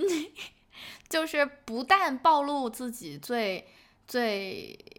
不堪的一面这件事情，我认为是我接纳自己的一个准则。他当然我不推荐朋友们这么干啊，就是你不能跟那种不不靠谱的人、不把准的人暴露。但是我在一个公开的渠道这样暴露自己是。因为我知道我是可以保护好我自己的。然后我觉得把它讲出来会是一个很好的回溯和理清思路的方式。但是我今天我对于我的这种自我暴露很满意，因为我觉得我的暴露程度已经到动摇小孙对我的某一些认识了。我觉得，嗯，我觉得，嗯，这个程度度是可以，我在这方面赞美我自己。对，确实，我一直觉得你跟我是一个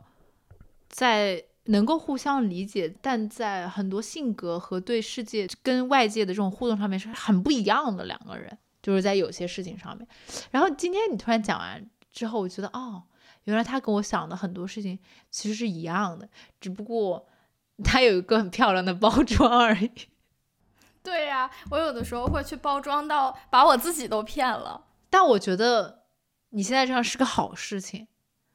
我有点替你感到高兴，你一定是有感受到一个比较舒服的水温，然后你才能这么做。就它一定是有个环境，或者是你的你的这种自我跟外界的环境，起码有个小小的圈子，能让你能这样做。也许也是我自己给自己设置了一个成长的打卡点，就说这个事情，我希望可以在这个地方打一下卡，然后改变一下。啊，对自己的认知或者是什么别的东西，因为我现在觉得啊，只有我们真的敢正视一件东西，然后我们才能够真的面对它。就像你说的，你会给自己设立一个你想要达成的那个样子的模板，然后朝那个模板走去。但在走的过程中，你就已经用那个模板去描述和要求自己了。我不觉得这有什么问题。嗯，你回到我们最开始，觉得我跟小马在提那两个主人公，他其实恰恰是能够。去合在一起讲，中介只是中介，但是中介是知道自己是中介，他在面对中介，但是人有的时候是没有勇气面对自己，所以我们要有勇气去面对自己，这点可能是我到现在为止一直在践行，就是我没有办法忽略我自己有的时候心心里面的一些感受和那个东西，我觉得这个东西不对劲，我就是我没有办法，就是我必须得去面对那个不对劲，我没有办法去回避它。我觉得这一点好像，呃，在这个事情上我表现的极其出色，就我没有办法不不去直面那个东西，我也不会很难说去用一种矫饰或者是伪装的那个东西去看待它吧。我觉得大家都要有勇气去面对那个，也不是大家了，就是如果你想的话，你可以应该有那个勇气去面对自己。但是如果比如说你觉得你现在能量不够或者状态不好的话，可以躲一会儿也没有关系。如果你觉得躲起来更舒服的话，也可以。其实讲到现在，因为我们两个人是属于那种有点进步、表现形式有点进步主义的成长类型，就是说你其实一直想要自我更新，但是它是表现成那个样子。但我个人的体验是，我觉得是一个寻找自我的过程，就是要看见自己、发现自己、寻找自己。这样的一个过程，它倒不一定就是说逼着自己一定要变得更好、更新，一定要和之前不一样。这不是我们去主张的态度，也不是我们自己真的去这样做。虽然他可能看起来有一点这样，特别是当我忍不住去反思自己，去认真的观看自己为什么会这样想，去审视、去判断，并且尝试就是说逼自己去包容这一方面，看的好像是一种自我折磨。但是你要知道。像我们这种人，就是你意识到了这个石头上有一块凸起，你没有办法去告诉自己这儿没有。可是此外，我觉得成长还有另外的形态，就是说你根本不在乎你石头上有没有什么凸起，你在乎的是别的事情，然后你要拥抱的也是别的东西。自我不自我的，对于一些朋友而言，可能根本没有那么重要。这种时候也没有必要非在自我身上找。我觉得成长是一个很多元的东西。但你中介和波妞真的有可能有一天就是会长大，但是在电影里面，他们两个就还是小孩儿啊。我们可以把他们放到一个封闭的环境去理解他们。我也相信人是可以以一个封闭的处境去理解自己。就前阵子我看了一个吴昕的 cut，吴昕讲了一段话，就是说如果有机会再看八岁的我自己或者是什么，他说的是我想要告诉他。我以后会在什么什么地方上遇到一些坎儿，然后如果能避免就好了。他总结到最后，他说：“我觉得一个人能够顺风顺水的，一点挫折不受的这样长大，也未尝不是一件好事儿。其实那种真空的想象是根本不可能存在的，人就是要到处碰壁的，只要他长大。但是那种奢望，那种愿景，如果你真的能在你自己身上实现，你就去实现吧，这也是一种成长。”一个金钟罩把你自己罩住。是的，我有在想，人如果不用社会化，然后也不用去经历这种自我的更新、自我的改变，他就能被爱，然后就能幸福，就能所谓获得成功，那该多好！就是世界以我本来的样子接纳我，然后爱护我。就是这种很奢望的东西，但是是一个很好的愿景吧。比如说，虽然在这个话说的很奇怪啊，就是我我觉得我不要小孩的一个很大原因，就是因为这个。就除了我不想生孩子、怀孕之外，就是因为我觉得生下了一个小孩，我会希望他以他原本的样子被这个世界接纳，然后他可以，他可以不需要改变，他不需要费力，他只要他是他自己就可以了，就是那样的一种想象。但是你会发现，他这个世界不是这样子的。就即便可能我们。为什么有时候会感受到那个石头那个凸起，然后就会想要去改变？原因是因为那个石头的凸起会让我们非常的难受，你会很不舒服。它它时时刻刻提醒你存在，就是你没法不去面对它。比如说像我的话，可能比如说我去年想逃避，我都没有办法逃避这个事情，我已经不想再去思考这个命题了。他有的时候他命运不给你这个安排，他不让我去工作，所以就那个凸起它就在那里，所以你就必须得去面对。但是如果你足够幸运，如果你可以以你本身的样子去，去走向这个世界，或者去跟任何人打交道的话，那那那一定是非常非常美好的事情。那我会很羡慕你，但我觉得我拿到就不是这个剧本。确实，我觉得其实说白了，我们想象的那个真空，它有可能是不可能存在的。因为你刚才说的那个养孩子的那个思路，我有在小红书上面看到有一个女孩子就是这样描述她的父母的。就是他的父母是这样去养育他，对他也没有什么格外的要求。但是他呢，就是好强。他说这个东西不是说我父母给我的，或者说我在意什么判断标准，我就是单纯的不知道为什么我就想。所以我觉得人可能本能就是有一种要更新自己，很可能是以前那些躺着的懒的那些人。远古时代的基因，因为没有高额的福利制度，所以他们被狠狠的淘汰了，留下的全是那帮卷的不行的卷王才能活下去，全是奋斗咖，所以这些奋斗的智人的基因，最后就留在了我们的基因里，导致我们每一个人好像不做出点什么，不不不奋斗点什么，不不捅不出什么东西来，就不罢休，好像确实是这样。你看咱们两个就没有真的认识谁是。完全啊，我认识一个，完全不求进步，脑袋空空。而且他说我就是脑袋空空，我也不想学那些东西。我这样我就觉得很开心。我说那你每天干嘛呢？他说我就可以躺在那儿放空。我说你放空的时候脑子不想事儿吗？他说我也不想。你知道我有多羡慕他吗？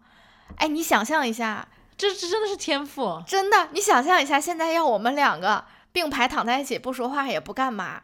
那我们两个肯定满脑子想一堆东西，然后躺完了两个小时之后，哎，你刚才想的什么？我们来交流一下。但那个朋友他就是他可以躺在那儿什么都不想，一直躺着。我觉得我们两个算是有点，我个人感觉是稍微走的有点极端的人，因为有的时候我跟比如说跟有些朋友聊一些就是深就深就深度交流，尝试谈论自我的时候，谈论到后面他们会出现有一点点不耐烦的感觉，就是对方也就已经开始有点不耐烦，心想说这东西你能。你能想这么细，这玩意儿你能想明白吗？那你就忍不住去想，可能，呃，我们可能也发现这当中有乐趣所在吧。但其实有的时候就想的深到对方已经觉得还要再继续吗？就那种感觉 啊，那说不定真的咱们俩就是碰上了。我们的朋友们也是，就是我们挑选出来的朋友们也是比较有这方面倾向的。可能那些真的能躺在那儿发呆的人，他的朋友也是。能躺那儿发呆的朋友吧，我很我很羡慕他们的人生生活状态，但是不能落入这种想象中，那都是我们的想象，它有它不好的地方，我们还不知道呢。你看，这就是我们就是三不五时警铃大作，哎，在你有一个想法的时候，迅速的推翻它，然后然后同时审视自己推翻的这个动作，这可能是我们现阶段的已经走到这儿的一个模式。以后会怎么样还不知道，但是我觉得此处可以重提一下，就是孙女士说的，迟到了就不要再看表了，迟到了 就不要再看表这个事儿，我都把它写在我的纸上，我看到了以后，我觉得很动人，这是一种对目标的坚定，我现在就是正缺这个呢，给我一个就天降一个，你说多好多幸福。跑吧。我会跟孙女士说的，她的哲学又启发了很多人。早一辈的女性身上，有的时候有一些挺挺粗糙的话，可能看起来很粗糙啊，比如说死不死谁儿子，但是它其实会影响挺多。你你比方说，你觉得我很凛冽的部分，可能就是来源于我从小受到徐女士这种死不死谁儿子的这种教育，我就会有那种部分。但是也无所谓了，且行且走，且战且看。嗯，我还想最后补充一个点，然后是关于自我成长和自我更新这样的讲述的，就是自我成长，它是一个看上去进步主义的一个表述方式和指行进路径，但它并不是意味着迭代就是比之前更好。我经常听到很多人是在。进入到一个新的阶段之后，会否认过去的自己。但是以我个人的体会来讲，有的时候过去的自己往往是能够拯救现在自己的那个人。尤其是我在看到自己过去的一些讲法、表述、思考、思想，他可能已经完完全全脱离于我了。比如说，就像人不可能同时踏进同一条河流那种感觉，就是你已经变了。他我们如果从一个呃那样的时间线去讲的话。就你已经变了，你甚至已经是另外的一个人了。但是那个东西它始终与你当下是有一些连接的。它可能很幼稚，可能很不成熟，甚至它有一点点的没有你现在所谓的聪明和自我意识那么强。但它以一种非常自然的、天然的状态，在某些时候仍然能够帮助到你。所以我们再去讲所谓自我更新的时候，并不是在说哪一代比哪一代更强，可能是现在的自己如何去适应当下的环境和去。如何面对接下来不同的道路？然后过去的自己呢？我希望大家就是在去成长的过程当中，以我自己的想法是不要去否定他，然后不要后悔。那个时候可能是他导致了你迟到，或者他让你看表等等这样子。但是那个他他的那种成长的路径，他一定是能够给予你当下很多很多启发。我有时候看到什么，就看到自己以前写的日记，因为我跟你都是属于那种记录挺多的人。会哭，然后会感动，会觉得他真好。他就像你在说第三者的时候，你就说他真好。然后他会用一种在过去的某个时间点上，像是跟你遥遥相望，然后他可能，他可能就会说，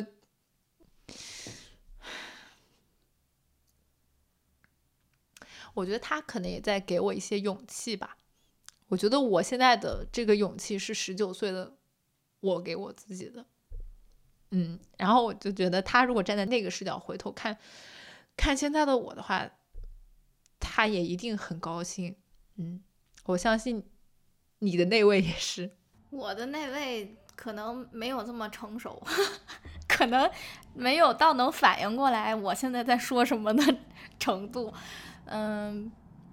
嗯，但是我确实是走在了我不曾想象过的路上，所以这件事儿也挺。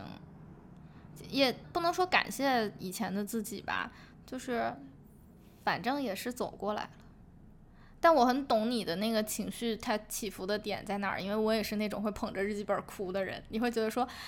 这时候应该起一个很俗套的歌，时间都去哪儿了呢？怎么就到今天了呢？恍若隔世。而且你，我是反过来，我很珍惜、很爱以前那种有一点像是真空状态里的自己。对，那你现在你不得不踏出来了。包括前两天一个师妹跟我分享说，就是现在的某些零零后的师妹和老师发信息或者表达的那种轻松的状态，她就觉得说，其实我我们可以参考这样的讲法。然后我心里想的就是，我年轻的时候就是这样和老师相处的，那一个特权已经过去了，能那样。不顾很多世俗的东西去表达自己，甚至显得有一些冒昧的年纪已经过去了。你现在你要学，你该学会了。在你现在这个年纪，你现在这个状态，没有老师会像包容十六七岁的你一样包容现在的你了，因为你该懂得，你该知道了。有一些东西就是，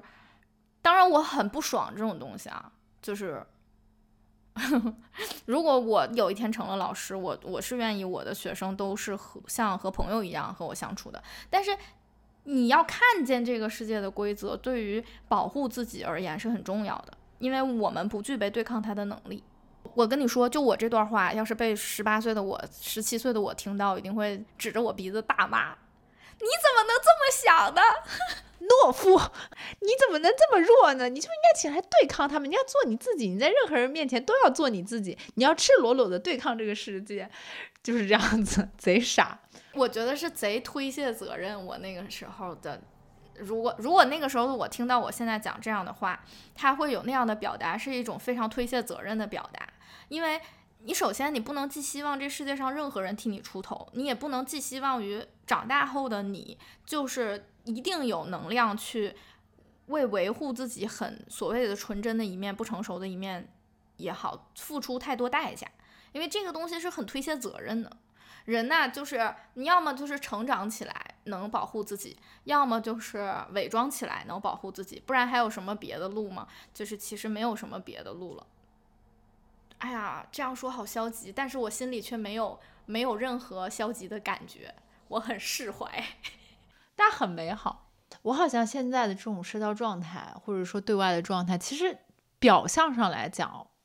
跟小时候自己还挺像的，就是甚至比前两三年更像小时候的自己，但其实心里更有数了。就是我觉得可能也是像你讲，就是你大概知道那个规则，或者是如何去保护你自己。你知道什么样的人你会有相信自己的判断。你对自己的生活，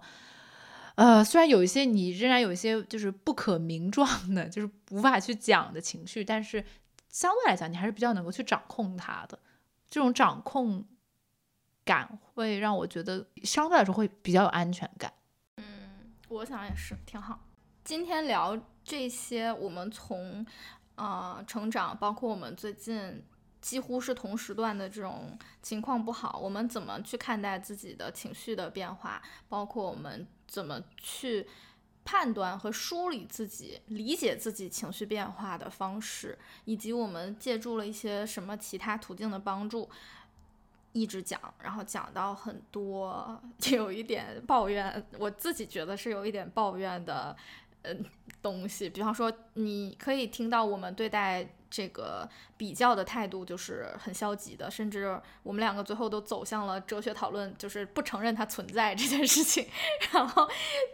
对，但是同时也是彼此汲取能量的一次对话，这也是我们两个历来的一种对话模式吧。也希望如果你听到了这里，这也是一期能够给你提供能量的地方。对，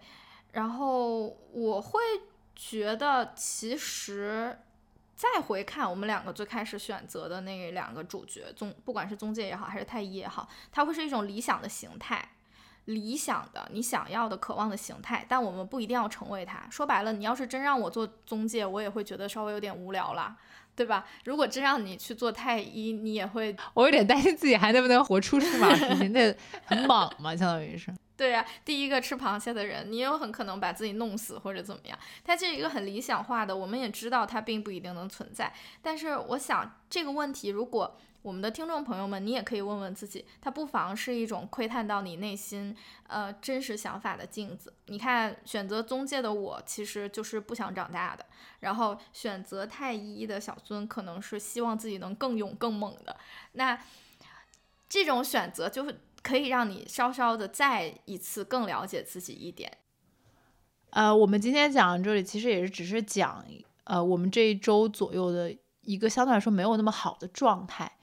我们也没有讲出来说这个状态到底是为什么。当然，可能也聊一些关于同辈压力啊，然后关于自我成长啊、过去啊等等很相关围绕的话题吧。嗯，感觉好像。之前每次我们俩聊一个东西的时候，好像已经有了一个确切的去应对的方案和结论，但其实可能成长就是这样子。每次你觉得自己开悟的时候，它就会有一个新的命题和新的课题交给你，然后你要再去思考，然后再进入到下一次的混沌。所以这大概不会是我们最后一次讨论自我，也不会是我们最后一次讨论同辈压力，还有在这个评价体系里面，实际上。